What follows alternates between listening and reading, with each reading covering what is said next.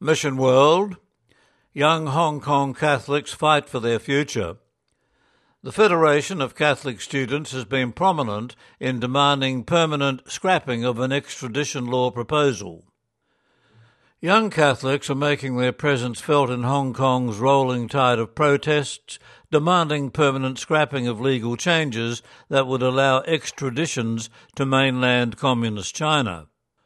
While Hong Kong was returned from British rule to Chinese sovereignty in 1997, it is supposed to have a large measure of independent administration under previously agreed one country, two systems arrangements.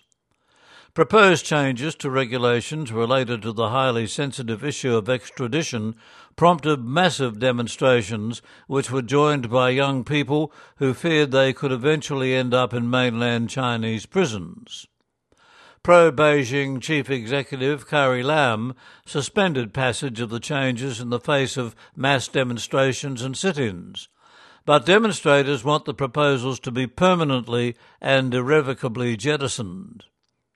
Various churches and Christian organisations are helping to maintain pressure on Lam's administration as well as on the national government in Beijing and perhaps most prominent among them is the HKFCS, the Hong Kong Federation of Catholic Students, which was formed in the 1960s.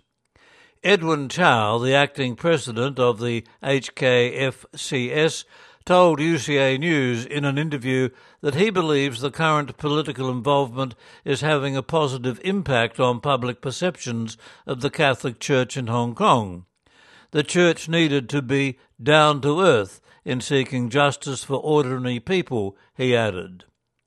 Chow is 19, was born into a Catholic family, and is pursuing a university degree in government and international studies.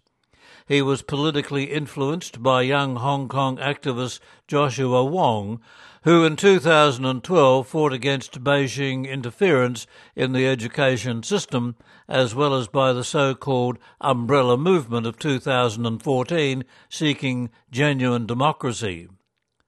As well as mass anti extradition rallies in June, Chow noted that more than 160,000 students, teachers, and alumni from 200 secondary schools signed a petition against the so called Fugitive Offenders Ordinance Amendment Bill. Many young people fear that the amendment will violate our freedom, Chow said.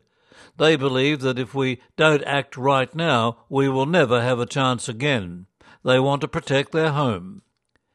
Chow takes the view that young people generally have a responsibility to work for a better society and that this could also be done from a church perspective. The Catholic student leader said that regular protests will continue until the extradition bill is permanently dumped. And now the HKFCS is planning to take the anti extradition movement to a grassroots parish level to win over more lay Catholics.